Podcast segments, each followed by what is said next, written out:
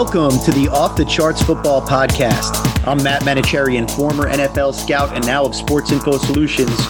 We're going to change things up. Mark Simon is going to host, and I'm going to move over to the analyst chair as we preview the 2021 Football Rookie Handbook. Mark is formerly of ESPN and currently leads SIS in our efforts to communicate what we do to both the teams and the public, including hosting the SIS Baseball Podcast. Justin Stein from the ops department, of course, is our producer on both shows, and he's brought along some friends today. Mark, tell us who Justin brought along. We're joined by co authors Nathan Cooper and John Todd, who work with Matt on overseeing the publication of the Football Rookie Handbook. The other co author, Alex Vigderman, will join us in our next episode. As we go through the book, I want to start with the big stories, the headlines. Uh, Nathan, can you list all the players who got the highest grade in the book? That would be a 7.0 grade or higher, signifying immediate Pro Bowl potential. Yeah, we actually had seven players this year break that 7.0 threshold. Uh, and that begins with Trevor Lawrence, the, the guy that everyone's talking about. We had him at a 7-2 this year. Uh, and kind of behind him, Penei Sewell uh, from Oregon also at a 7-2. Uh, we had Kyle Pitts from Florida at a 7-1. Ja'Marr Chase from LSU at a 7 0. And then we have the three Alabama guys Jaylen Waddle at a 7 1, Patrick Surtain at a 7 0, and Najee Harris also at a 7 0. We feel pretty good about you know the class. It's loaded with uh, top end talent, but also has good depth uh, throughout most of the positions as well. Certainly top end, certainly Alabama heavy uh, at the very top of the draft. John, are there one or two players who our folks like maybe a little bit more than some of the more prominent draft experts? Yeah, thanks for having us. We'll bring up a few guys later as we get into more specific topics um, as we go through each position. But a couple random mentions are running back Kylan Hill from Mississippi State and Cole Van Lanen, the offensive lineman from Wisconsin. Hill was an opt out in 2020, early in 2020. Briefly played in Mike Leach's air raid offense, but before that, he led the SEC's regular season in rushing in 2019. Impressive tackle breaker, manufactures his own yardage, good contact balance, power, and burst, but he was scarcely used as a receiver. Um, then you come to 2020 in that air offense for the three games or so that he played, and he really flashed those skills. So we we put him pretty highly in the book just based on that limited experience. If he can prove that he can do those things on all three downs, could be an impressive player. And then Cole Van Lanen's a guy that uh, not too many people are talking about in the offensive line class. Uh, but he's a two-year starter for Wisconsin at left tackle, and he played really well there. Other than his matchup against Chase Young, that a lot of people remember but we made the move to bump him inside to guard. Uh, he's got some iffy length, reactive quickness on the perimeter are going to be some things that might hinder him as a blindside guy in the NFL, but he's got that big body, mauling mentality. He's got some traits that we think might project well inside to a power scheme at guard. Going back to Hill, I saw that one uh, draftnik had him outside the top 10 in running backs, but as we said, we have him considerably higher than that. Matt, is there anyone that we might rate a little lower than some of the experts? Yeah, you know, one guy that comes to mind, and I don't, I don't think we necessarily have him rated low, but um, by virtue of him being the third ranked wide receiver in the book, I think it's it's going to be eye catching to people that DeVonta Smith comes in at number three. Uh, it might not be totally shocking for some people to see number two, but I think number three might be interesting. But it's really a reflection on on the two guys that are above him there, his teammate Jaylen Waddle and somebody we didn't see this year, Ja'Marr Chase. Sorry for obviously from LSU, who you know if we look back a year ago now, Ja'Marr Chase outperformed Justin Jefferson a year ago at LSU. So if you kind of extrapolate that to what Justin Jefferson did in his rookie year, those are two special guys. But DeVonta Smith, it's not that we really have any uh, grave concerns about him. A 6.9 final grade is a really good final grade. That's a starting number one wide receiver on an NFL team. Um, but, you know, in terms of the concerns, he's thin, he's frail. We've all seen all that. So the ability to get off press is a concern. But you're talking about a guy here who performed in Alabama's offense, had 36% target share this year. That's 6.9 targets above expectation, that 6.9 targets per 100 that he would get over what we would expect from a receiver who ran the routes that he ran in, in their system. So even amongst all the talent on his team, he's still a guy that, that commanded that much of the ball. So not to say that we're low on him, but I think he's one guy that might stand out as, as people would have expected to be probably the number one or at least number two wide receiver. Nate and John, are there any guys that you guys would mention also that you think we were a little bit lower on? Yeah, I think an interesting one is Micah Parsons. I mean, everybody talks about him really at the top end of the draft, and, and we do still have him as a six seven starting will for us. So again, it's it's a situation where we don't necessarily think of him as as a bad player by any means, but we just have him ranked a bit lower than uh, behind some other linebackers that maybe some other people don't have. Um, we've got him as an athletic, rangy, run and chase guy, but he currently lacks the coverage instincts of some of the other wills uh, to make an impact on passing downs like that.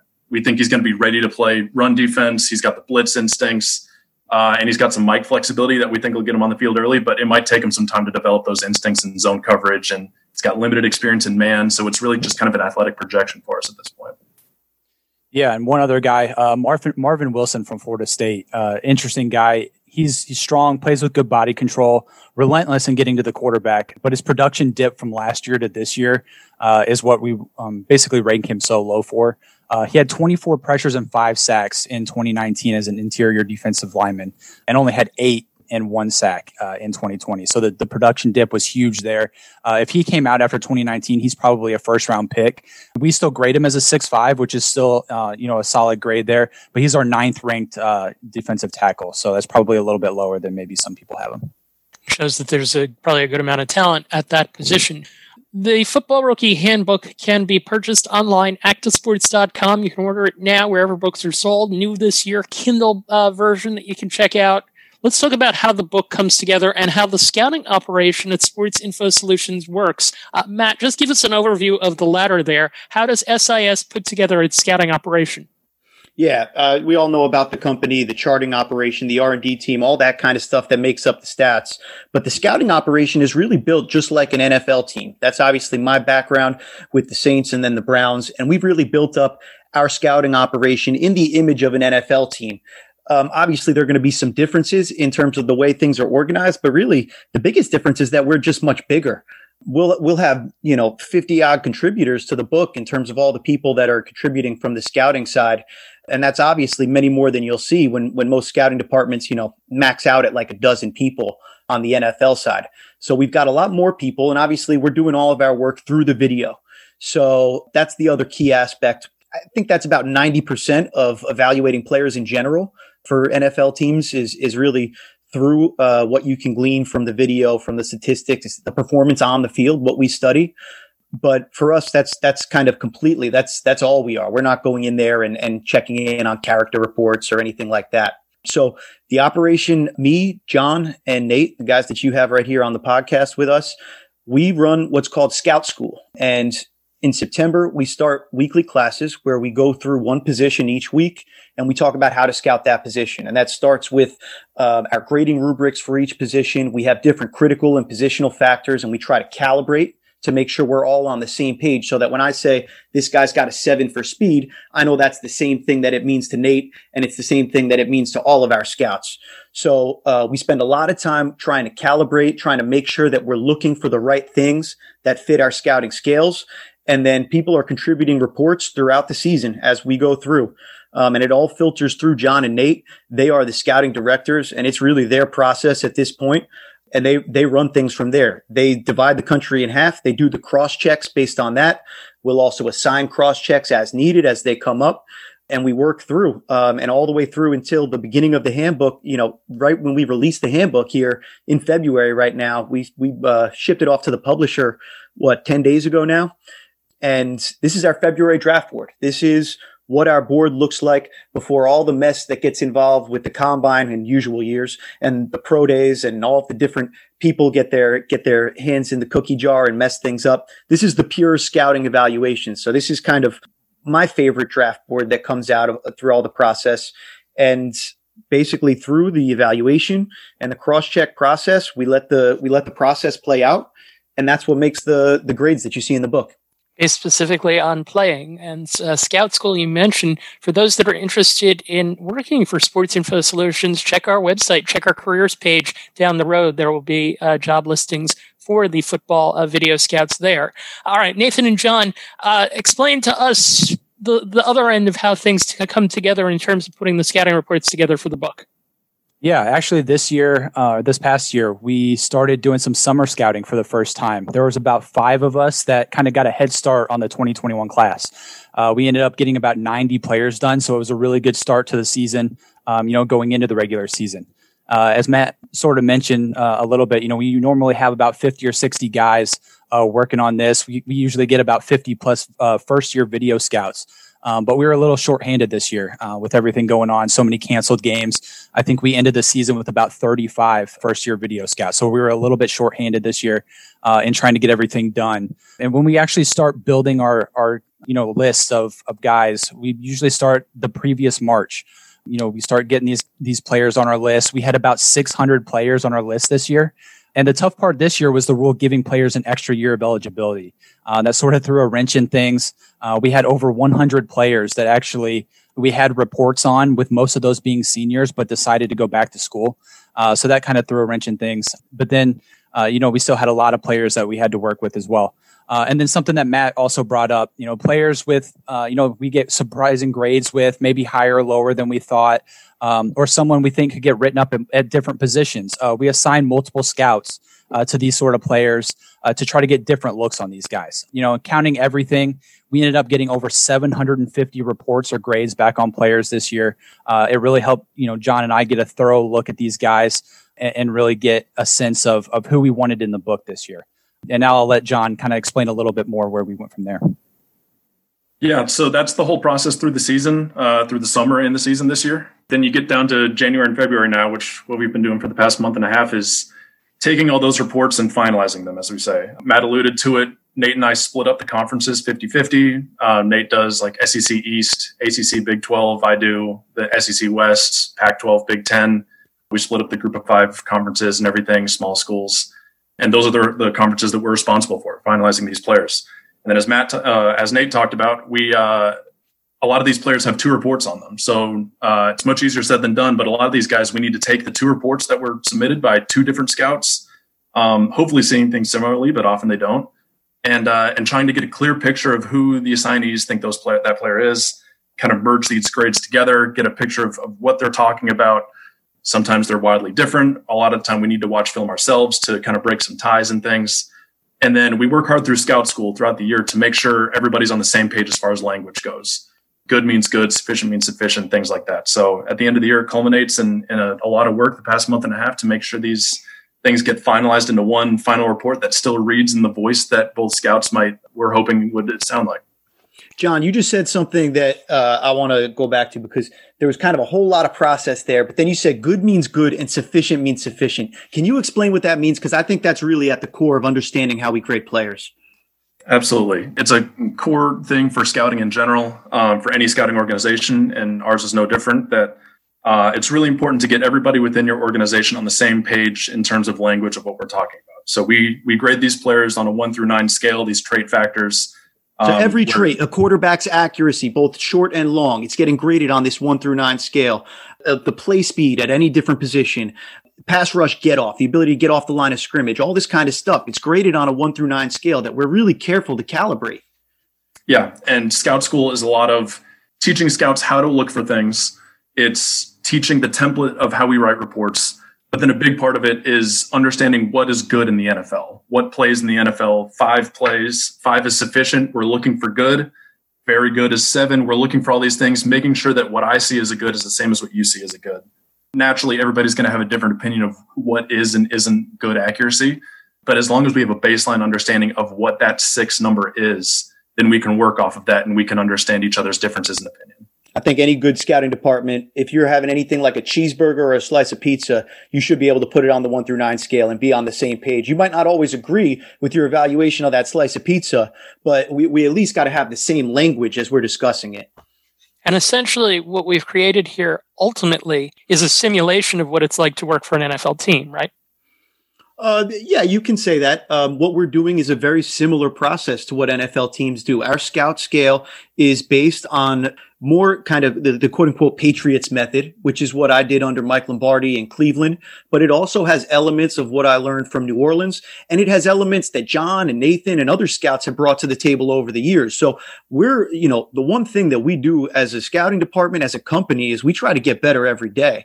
And so uh, the scale is going to change a little bit from year to year. It's not going to change a lot, but we're always updating and we're always reviewing. This is big this time of year. We got to see what plays in the NFL and make sure that we're calibrating our evaluations to what actually plays. So, uh, you know, you said, I think simulation. I don't know if that's the word that I would use, but yeah, it's very similar.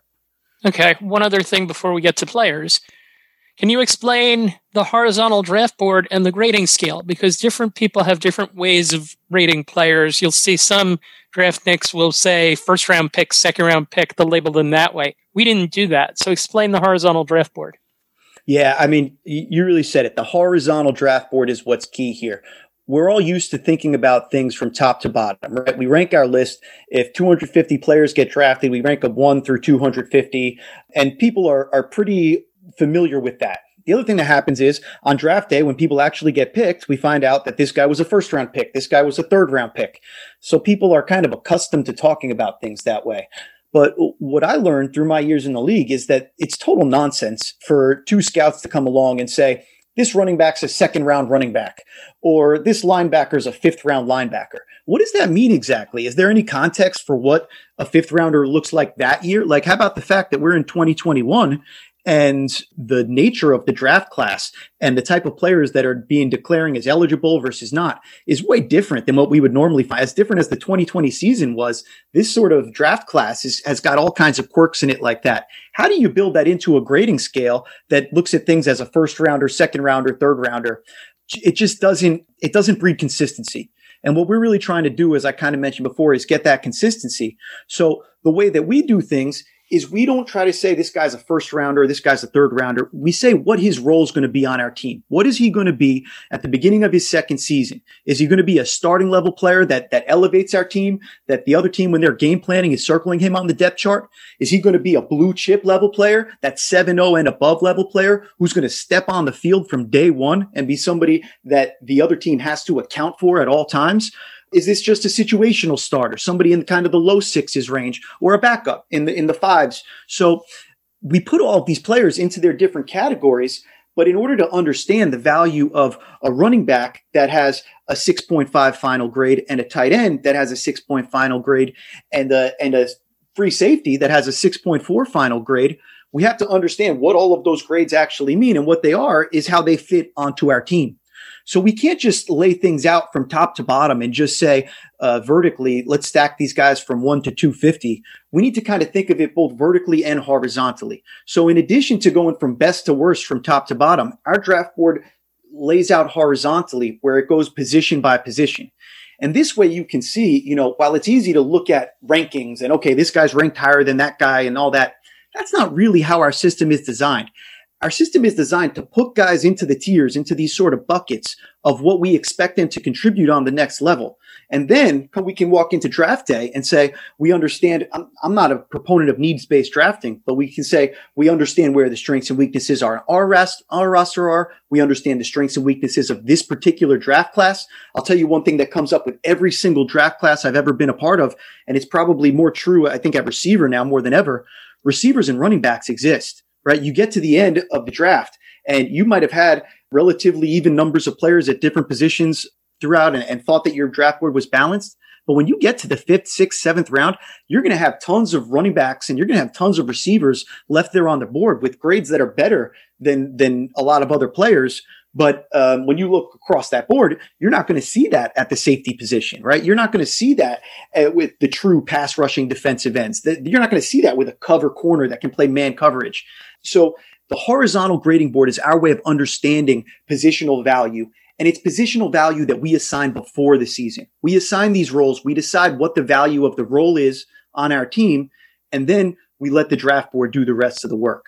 So um, I highly recommend it. We go into it in the book this year. It's in the introduction. We talk about the horizontal draft board, and you can see for yourself how it kind of works and how it lays out right in there in the first few pages of the book. The 2021 SIS Football Rookie Handbook is coming soon, featuring scouting reports on more than 250 players entering the NFL in 2021. The handbook is a must read for football fans. The book is written as if you, the reader, are one of the team's decision makers. We capture every strength and weakness both through scouting and statistical analysis, and we've got the most detailed injury information in the scouting industry. The handbook also features essays on important football football topics and provides an in depth take from the perspective of every position on the field. New this year, it will be available on Kindle. To order the Football Rookie Handbook, go to www.actasports.com or wherever books are sold. All right, let's zoom in on some players, uh, since I think that's what a lot of people are are listening for. We've already mentioned that Trevor Lawrence scored a 7 2. We describe him in the book as a, transcend- a transcendent talent. That speaks for itself people know who he is. Let's talk about the three quarterbacks behind him. Justin Fields, Zach Wilson, Trey Lance. What is your overall take? Uh, I know each of you took one guy here. So, uh, Matt, start us off with Justin Fields. Yeah, Justin Fields is our top guy of those three. You see a lot of really uh, excellent physical traits when you look at somebody like Justin Fields. So when you look kind of across the board at, at, you put together the different attributes that you want from a quarterback, he's got excellent stature. He's got the arm strength. He's got athleticism for days. This is a guy that on the field at Ohio State stands out as an athlete and looks like he could be a professional athlete in multiple sports just based on the, on, on his kind of physical ability. So you love all of that stuff about him. And really, I mean, Trevor Lawrence, I think physically is probably a lot of similar things to Justin Fields, but you just don't see any of the warts that you get with Justin Fields with Lawrence. He's, he's already got so much polish to him. So that's, that's what separates those guys to me Fields you look at, and I think he could be a top quarterback in the NFL if things go right for him. If he learns to slow down his processing, if he can uh, get through his reads and hang in the pocket and be more of a run to throw guy, as opposed to at this point in his career, he really runs to run. Once he gets past that second read, the ball's coming down. And now, trust me, he's dangerous with that ball in his hand. He's not quite the speed of Lamar Jackson, Kyler Murray, but he's on that next tier right below them really, really dangerous with the ball in his hands, makes people miss. Like I said, he's an athlete where he could be a professional athlete in multiple sports, and he's got the stature to go with it too. So when he runs out of the pocket, this isn't going to be a Tua situation where you're worried about him taking a hit. Um, he's got the build and he's got that body type where, where you feel good about him in those situations.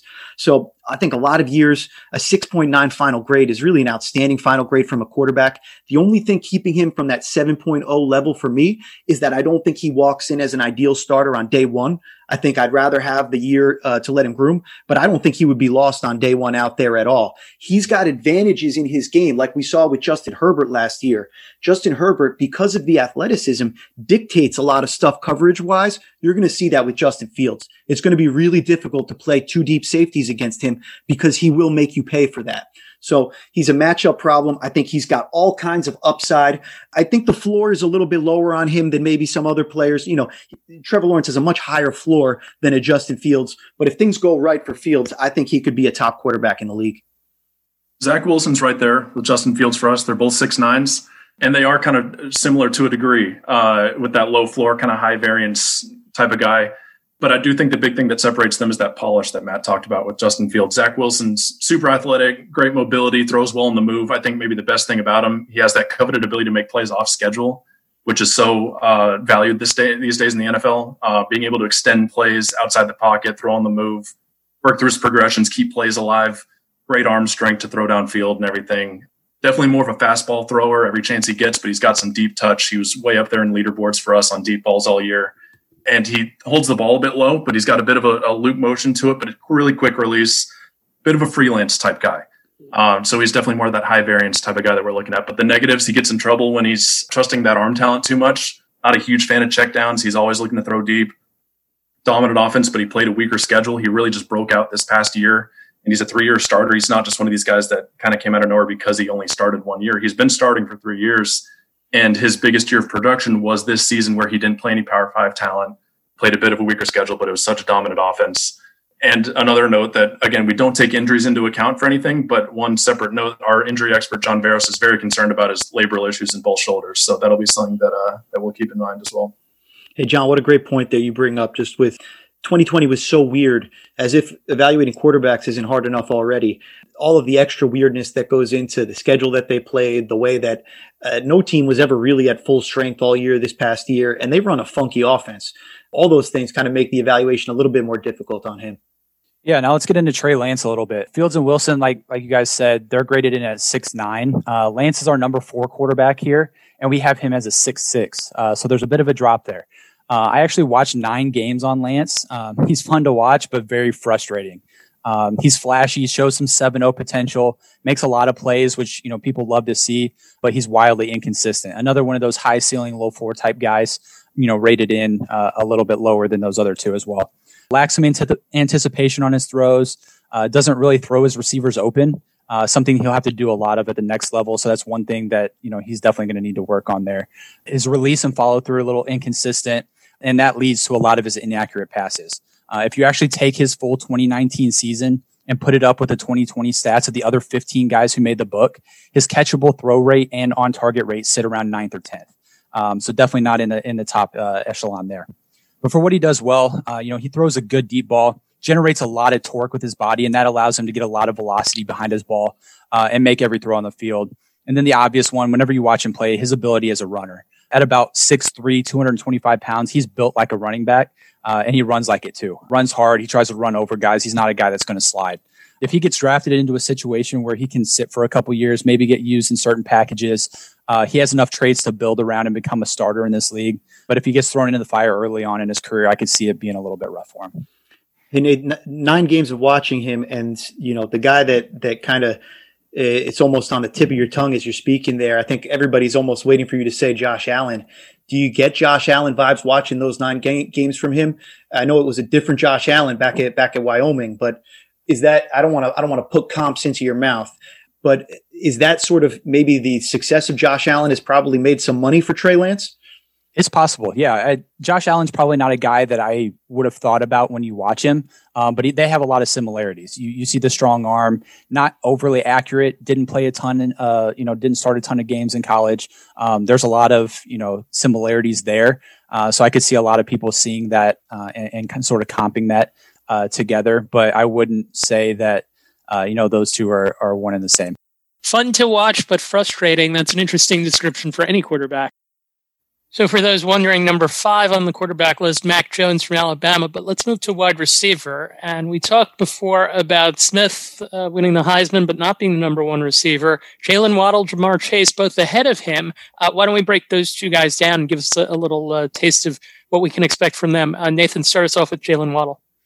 Yeah, we're not obviously not discounting the fact that DeVonta Smith had an outstanding year. Matt talked about it earlier. Uh, but when looking from a scouting perspective, we have Jaylen Waddle coming coming in as our number one receiver. Uh, if you look at the stats at the time of the injury, Smith was more of a high volume type of guy. Had 38 catches, 12.7 yards per catch. But if you look at Waddle's numbers, he was more dynamic. He actually averaged 23 yards per catch on just 25 receptions. Uh, and that's not because Waddle's just a running deep, uh, deep kind of kind of guy. He ran a very diverse route tree. And a big point with him is he averaged 10 yards after the catch per reception as well. Uh, we gave him a nine on the one to nine play uh, scale for play speed, which essentially means that's that's a rare trait. Uh, his speed is is rare, and that allows him to win not only after the catch, but also as an overall route runner in and out of breaks and be a playmaking threat nearly every time he touches the ball. And he also has strong hands. That's evidenced by his career 94% on target catch rate. And he's a guy that he may not have the stat totals and volume that you see from most top end players at the position, uh, but his efficiency is what makes him stand out above the rest.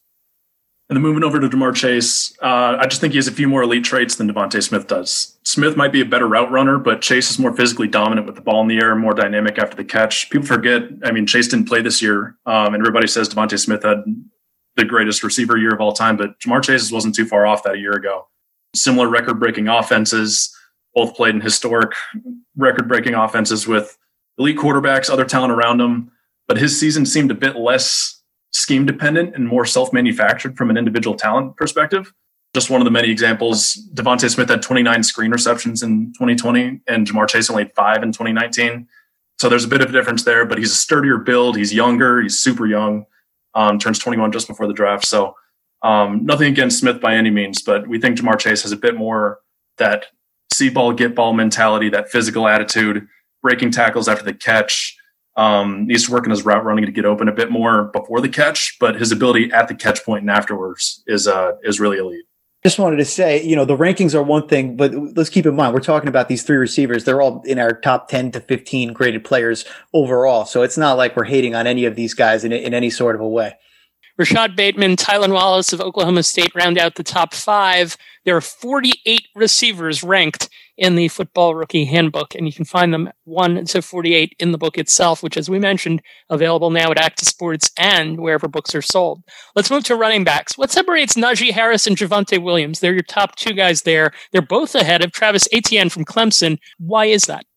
Yeah, Nate will talk about the Etienne factor here in a bit, but just to talk about Najee Harris and Javonte Williams, the short of it is that they're the only two backs in this class that we think are ready made for three downs right now.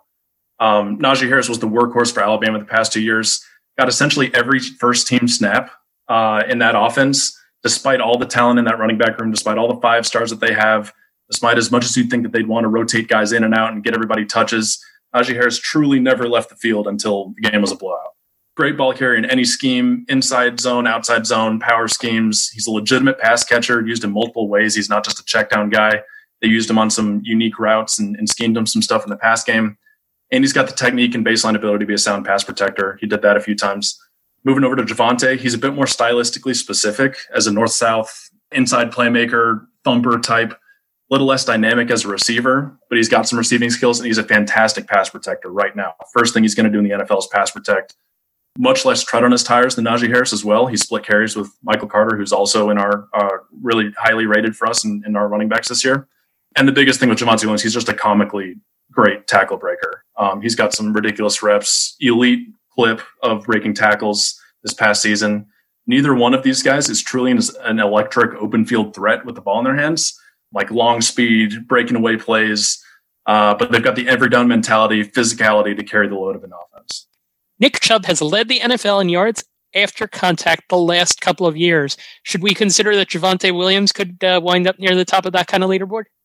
It's interesting. He certainly played like it in college. Like I said, if if he's got a, a lane to come at you in the open field, he's running over guys in the secondary, left and right.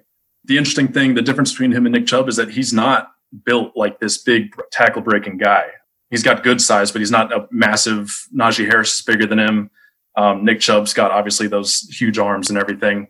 So he doesn't look like it. So there is a question about maybe is that physicality going to carry over to the next level? If he doesn't have that electricity in the open field, uh, is he going to be able to break tackles against professional grown men moving to the next level? But I do think that would possibly be his projection moving forward is a guy like that who can, if he can continue breaking tackles like this, pass protect like he can to stay on the field on all three downs, and then use some of that wiggle as well that he has when guys are expecting that physicality from him, he's going to be a really special back in the NFL. Yeah, I think you said it. The key word, especially in our grading scale, is that three down ability. Uh, Nate, how, how does Travis Etienne fit into it? Yeah, we actually have Etienne at number three. He's a six six final grade, which basically means he's more of an early down player. Uh, we don't see him as a as a three down player right away. Uh, has a lot of what you look for in a running back. He has the speed, has the ability to make defenders miss, uh, and has the vision to create as a zone runner. But he, he lacks a little bit of power, and he doesn't have you know much ability to be able to help out in pass pro, uh, which is really you know uh, holding back on third downs.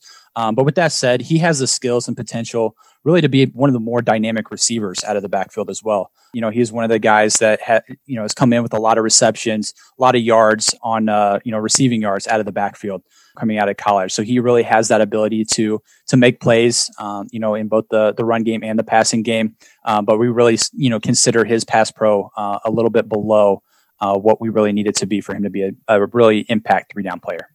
We could sit here for an hour and run through other offensive players. Are there any other guys on the offensive side that you want to spotlight because of their importance? We haven't really talked about Penei Sewell yet in his 7.2, other than to say that he has that rating. Uh, who do you guys want to bring up? Yeah, I'll leave that to, to John to talk about that one. But the thing that comes to mind, and I touched on this before when we talked about the grading scale and the way that it works, that we predetermine before the season starts. We say, if you're going to fill this role, this is what grade we're going to assign to you. And part of the nature of that is that historically, once you get below that 6.7 grade, where we're talking about really a starting number two level wide receiver, a guy that can play on the outside or on the inside, we have a drop off down to 6.4 as the next grade after that, which is really meant to be for a number three wide receiver, a starting number three type receiver. And the way that that has has developed over time has been that this this kind of design of our grading scale, which is meant to show that we're not going to value somebody that's just a part time player over every down players. All of a sudden, the combination of slots really becoming starters in the NFL along with just how much receivers have, have an outsized importance in today's game, we're probably going to see at least a receiver taken on average for every NFL team this year, right? There'll be more than 32, I think, drafted in the seventh rounds of this draft of the 48 that we wrote up in this book. So there's just tons of wide receivers. And and part of what that ends up meaning is that guys that are kind of either inside only or outside only and don't have as much flexibility in their roles, they sort of get pigeonholed into that 6.4 grade level. And there are a few guys, uh, and it starts with Kadarius Toney, who were kind of victimized by this this year. Nathan and John have been getting on me for a couple years about this. We're probably going to adjust the grading scale next year to reflect this.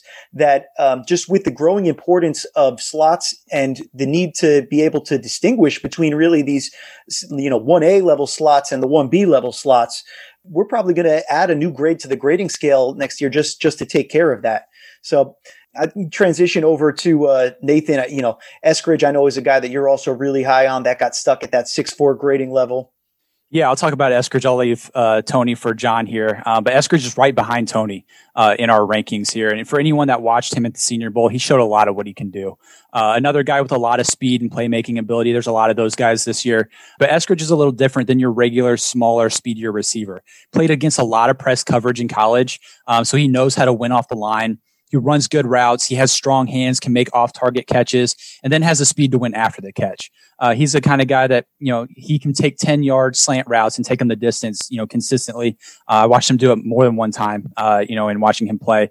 Averaged 14.4 yards per catch after the catch per reception, and then 14.8 yards per uh, target was tops in the country. So he definitely puts up good numbers. Uh, and then also shows the athleticism. He even played corner in 2019. Uh, you know, the team needed him to play a little bit of corner. He played there for four games uh, before he had a season-ending injury, but was able to play some corner, dynamic, you know, receiver, but also a dynamic uh, returner as well, and one of the those uh, you know top returners in the class as well. And then Kadarius Toney, yeah, we Matt touched on him there. Wanted to get him to a six seven. Was looking for ways to kind of cheat the system and get him up there. I do think he has legitimate like third down running back flexibility, things like that, that you could really kind of get him on the field beyond just what you think of a six four receiver would be. But I do think he needs to work inside to have those two way goes inside, have more space to work within to be a dynamic slot receiver. But that doesn't mean I don't like him at all. I, I love Kadarius Toney. He's converted Wildcat quarterback from high school. Was really listed as an athlete the first couple years at Florida under a different coaching staff and everything. Didn't break out until senior year, but he flashed early on. Um, I noticed him first noticed him four years ago, so I was excited to break into him when he broke out this year short area twitch combined with the long speed, combined with some bulk and toughness to finish, kind of got it all from a slot perspective. My favorite thing about him is this ability to consistently open up the hips of these inside leverage defenders that are shading him to the inside. Their one job is to keep him from crossing their face, and he's still got the ability to head nod and juke and deke his way, open up their hips and crowd across inside on slants and crossers. But he doesn't do this every every down. He's definitely more of a guy who you can tell when he's in early progression. He doesn't have that length to match up on the perimeter top competitions locked him down by staying patient through some of those extra movements and stems and that finesse stuff that he likes to do. Doesn't fight through contact on contested catches. He really requires to, to get that great separation early on, but um, he's going to be a real weapon as a slot returner, backfield gadget player. Got the arm, obviously, from his high school for some trick plays and stuff. He's got really good vision as a ball carrier, patience behind blockers. Um, so he's going to be a special player. We just think he's got more of a restricted role uh, than some of those guys rated at six seven and above. And one other guy that we should mention, the guy got a 7-2 rating, which is as high as it gets here with Trevor Lawrence. Uh, Sewell, uh, what are your impressions of him? Penei Sewell is an elite tackle prospect, and he projects to left tackle, unlike some of the other top-rated guys that we have there who we think are maybe better suited to right. He's right there with Trevor Lawrence as the best players in this class. He's as fun a guy I've watched on the offensive line. He's an incredible run and screen blocker, very good pass protector. Only concern is that my nitpicking issues with his game are that they're more in the passing game than the run game. But he played two years at Oregon as a teenager, uh, and he's just got so much room to grow. He's one of the youngest guys in this class, right there with Kyle Pitts, another one of the youngest guys in this class. Super dynamic tight end prospect. I can understand why some guys would want to call him an offensive weapon or a pass catcher or something like that instead of a tight end, but um, he's definitely not unusable as an inline blocker. He can play in the box. He works hard, shows plenty of interest. He's just not big enough to do that consistently. But he could legitimately have been graded as a receiver with how dynamic his pass catching skills, going up against number one cornerbacks in the, in the SEC, winning his fair share of battles in those. It's super impressive how he can separate against those guys, let alone what he did to linebackers and safeties. He's just a super special talent. He's going to go super high in this draft one of the things that I really like about the book is that even for the guys that are the sevens, there are room to grow references throughout the book. So you learn every guy's kind of his Superman strengths, and then you've got the areas that the player can improve. All right, let's move to the defensive side. edge rushers, there are seven players that we have graded six, seven, six, eight. These are guys that we classify as strong starter potential. How do we sort out one guy from the other? Yeah, this edge class is deep this year. It has a lot of talent, uh, you know, at the top end and all the way through. Uh, like you said, we have seven guys at a six seven or above, but even further than that, we have seventeen guys with a six five or above. Um, so there's a lot of talent there. Uh, this year, our top edge defender is Jaelan Phillips out of Miami with a six eight final grade, uh, and he's our only six eight after starting at UCLA, then retiring, and then transferring to Miami, he put up some big time numbers in 2020.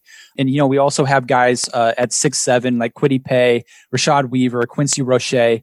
Uh, but the six seven that I want to highlight is our number two edge, actually, and that's Georgia's Azeez Ojulari. He would stand up or put his hand on the ground at Georgia, was very productive either way.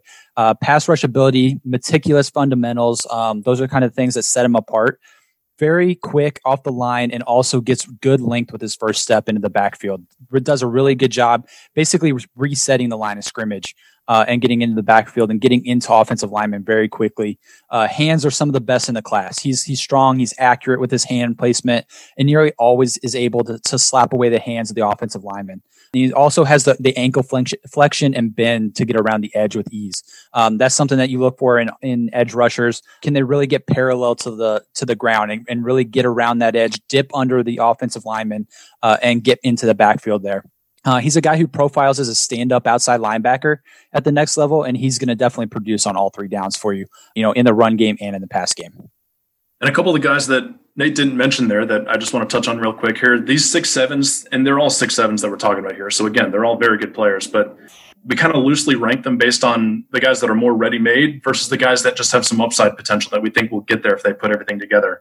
Again, one of the guys that wasn't mentioned was Greg Rousseau there. A lot of guys have him a lot higher than this. We still have him in that six, seven range, but rated a bit lower than some of these guys just because of his, of his youth and inexperience, similar to Jayson Oweh, who's also in that same range both guys are super football young, but they've got freaky physical tools, really long. We're just willing to bet that they're going to put it all together by their second years in the league. Whereas those higher ranked players that Nate talked about may have a bit better chance at carving out a, a significant year one role. There are 31 edge rushers graded in this book. That's a lot of film. When you're watching an edge rusher, is there anything, just a, a quick snapshot, a couple of quick hitters? Uh, what are you watching for? Yeah, you're starting off. You're looking for guys that that are explosive off the line. You want guys that can really get into get into the tackle, make their life difficult. Um, you're looking at the hand use, something that I mentioned a little bit. Uh, you know, looking at speed, quickness, you know, different pass rush moves. You're going to have guys that are really good speed rushers that get around the edge all the time, but then you're going to have guys who can, you know, throw in counter moves like spin moves, uh, you know, rips, uh, you know, outside inside moves, different things to to really get the tackles guessing you know where they're going to go, what they're going to do, and then also you know these guys might be asked to uh, you know cover out in the flats a little bit. They're not always going to be asked to rush the passer. Maybe they're going to drop into coverage a little bit, and then obviously you know the first couple downs you know of a possession, you're going to need to be able to play against the run. Uh, are these guys strong? Uh, you know to be able to set the edge strong at the point of attack and, and really work these um, the running backs back in and not really uh, you know give those guys the edge uh, and get around the you know get around them and get to the sideline. All right, let's move on to corners. In the book, quote, Patrick Surtain has ideal size, coverage ability, and football intelligence to be one of the top cornerbacks in the league for years to come. What makes him so good? Why are you so impressed with him? Surtain really excels in both press man and zone coverage, which gives him that great scheme versatility that teams are looking for. You can play him in any defense. He's got the pedigree from his dad. His dad was a Pro Bowler, obviously, and he was a three-year player in Nick Saban's defense, three-year starter. So um, he's got a lot of experience there in the pedigree. Very football smart, sound technique, production, the competition level he's faced, playing all these number one receivers that we've talked about. He just checks a lot of boxes that you're looking for in a. Yeah, I mean, corners are, are notoriously as as unbulletproof as prospects as you can get. We see corner performance goes wildly swings from one direction to another from year to year, and you see some of that when you look at Surtain's stats, even even in college. And sometimes that's just a reflection of a guy being targeted so so little that on on the rare occasion when he does get a target, sometimes it's it's going to run up the stats and make things look a little bit wonky. But with Surtain, man, he makes me think of his father when you watch him. Uh, Patrick Surtain Sr., thinking back to those old Dolphins defenses with Sam Madison, obviously Zach Thomas and Jason Taylor were, were kind of the headliners there. But those two corners were, were about as good of a pair as you had in the league for a while there. And Surtain was really uh, the one that was the better of the two when they were kind of both at their peak. And you see similar things, you know, Patrick Surtain as an NFL senior never was somebody who jumped off with his athleticism where you said, Oh my gosh. And his draft status kind of reflected that. Now, his son is going to get drafted a lot higher, but it's not because he's so different as an athlete. This isn't a 4-3 guy or anything like that. This is just a guy that's got good size. He's got good speed and he's been a starter at Alabama who's been a lockdown guy who, like John said, is scheme versatile and is going to do everything you ask of him. So it's funny how physically you see somebody very similar. And while that was a kind of low draft status for his father, who had an exceptional NFL career, I think he's going to reap the benefits of that. But man, if I had to bet on somebody, I'm betting on Patrick Surtain at the cornerback position. Yeah, so our uh, you know, looking past Surtain, uh, our number two corner is actually Jaycee Horn out of South Carolina. Uh, strong press man corner, shows a lot of good, uh, you know, very good ball skills, transition ability. Um, but I want to talk more about a, a, more intriguing option, and that's Virginia Tech's Caleb Farley, uh, and he actually ranks in at number at number three for us. Farley actually opted out of 2020, uh, but he showed enough in 2019 to get a six eight final grade from us. Uh, very good reactive athleticism and play speed are some of his best traits. And he gets a little aggressive with his eyes and zone coverage, but he has fluid hips, transitions easily with with different receivers and man coverage, and he can play press or off uh, coverage as well. Um, very strong in press, uh, and then, like I said, has the transition ability and reactive athleticism to win off as well. Uh, he's got all the tools you want in a corner. Uh, it'll be interesting to see, you know, if the year off hurts him uh, when the season comes around. But he's a guy that is very intriguing, very athletic, uh, and has a lot of the tools that you look for in a first round corner. And then one more corner, just to make a quick note on a guy, is Greg Newsom from Northwestern. He's a guy who's kind of been getting some love a bit as the books come out lately, which is which has been great because we've got him as our number four cornerback. That uh, that I'm glad that we took that stand on him. Topped a bunch of our leaderboards in 2020, and the tape backs it up. Hyper competitive guy, great ball skills and instincts. Needs to cut down on the penalties, a bit too physical downfield. His play strength and durability, playing through minor injuries, are some concerns, but he's another corner with a very well rounded scheme, versatile skill set. You could really sense his presence early in that Ohio State game when he played. He shut down one side of the field uh, in that big matchup, and then he got hurt, and then everything opened up for Ohio State's offense after that. So um, he's an impact guy that we're we're happy to have as our number four corner. All right. Are there any other players that you would like to spotlight on defense? Yeah, I got a, a couple favorites that I'll mention here at the end. Alim McNeill and Paulson Adebo are two of the favorite players of mine in this class. Alim McNeill is our number one nose tackle. So by position alone, he won't fit every team's defense or be drafted as highly as some other guys with his grade. We give him a six eight. Obviously, a six eight nose tackle is going to be a lot different than a six eight receiver or, or tight end or something like that. But he knows his limitations and he excels within that role. Super quick hands over centers to win off the snap He's got the anchor strength to stalemate double teams and the upfield disruptiveness to one gap if he needs to. Wide body, not too rangy athletic, although he did play running back and even outfielder in high school. So at least he used to be mo- mobile, but uh, he's put on some weight in college and uh, he's a bit restricted with how to use him now, but within the box, he's going to be a headache for offensive lines. And then Paulson Adebo, people forget about him. He missed the end of the 2019 season, then opted out of 2020 but he's got as impressive on ball production as you'll find in a collegiate cornerback through his one and a half seasons of playing. Eight picks, over 25 pass breakups, and only 21 starts. Very long frame, good closing speed, football intelligence. He might be a candidate to be moved to safety because he isn't the quickest in short areas. We have him in that 6'4 range of cornerbacks, where again, similar to receivers, he's a bit more role specific as an inside versus outside guy. He's going to be only the outside. Uh, but I could see a heavy zone defense falling in love with him and taking him earlier than most expect to be a starting outside zone corner for somebody. Yeah, and I just have three guys to, to quickly hit on as well. Uh, Carlos Basham, Jabril Cox, and Ar'Darius Washington. These are fun guys to watch. Uh, starting with Basham, he came in at a six six final grade, and he's our eighth ranked edge. So he's right below all those six sevens that we just talked about. Uh, one of the big questions for him is his motor. In 2019, it was very hot and cold but it improved in 2020. And when his motor runs hot, he's very tough to block. Uh, he's strong at the point of attack. He's relentless in getting to the quarterback. And he basically has the skill set and size to really play all over the defensive line. Uh, he can be a pass rusher who can rush from different, different spots uh, across the line there and kind of go up against different offensive linemen.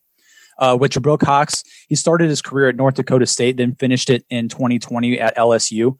He's one of the best coverage linebackers in this class. He led all Wills who made the book in total points per game and pass coverage total points per game. Uh, and his name was littered throughout uh, numerous others as well very rangy, disruptive in zone coverage, and athletic enough to cover backs and tight ends with ease as well. Uh, and that's a lot of why he's our number five ranked will with a six six final grade. Uh, and then the last guy I want to t- touch on, Ar'Darius Washington, uh, safety out of TCU. Uh, he's one of the smaller guys in the book, uh, 5'7", 175 pounds, but he plays much bigger than that. Three level player who has the speed and range to fly around and make plays near the line or on the back end. Um, he's a very twitchy athlete, communicates well from the safety position. Uh, his coverage skills allow him to guard receivers really anywhere from the speedy slot receivers all the way to the bigger tight ends. Um, his yards per target against uh, was only 2.6, which tied him for the league among safeties uh, that were in this year's book he's he's fun to watch, and you could really see his name going off the board probably early in day two. From Darius Washington to Trevor Lawrence, small to big, we've got them all covered in the Football Rookie Handbook. And we should note that you can watch some of the film that John and Nate watched for the draft with more detailed reports on our YouTube page. You can find that. Go to YouTube and uh, Sports Info Solutions there. Uh, we'll be talking to Alex Vigderman about the math behind the book and the statistical rankings of different players and the statistics that we use in our next episode. Uh, John and Nathan, thank you guys. This wraps up off the charts for this week. Thank you for listening. You can find us on Twitter at sportsinfo underscore SIS. The Football Rookie Handbook is in final stages of printing now and will ship in a matter of days. Order your copy wherever you buy books. The best deal is through our publisher at actasports.com. For Matt Manocherian and our producer Justin Stein, thanks to our guests, John Todd and Nathan Cooper. I'm Mark Simon. Thank you for joining us for the latest episode of the Off the Charts Football Podcast.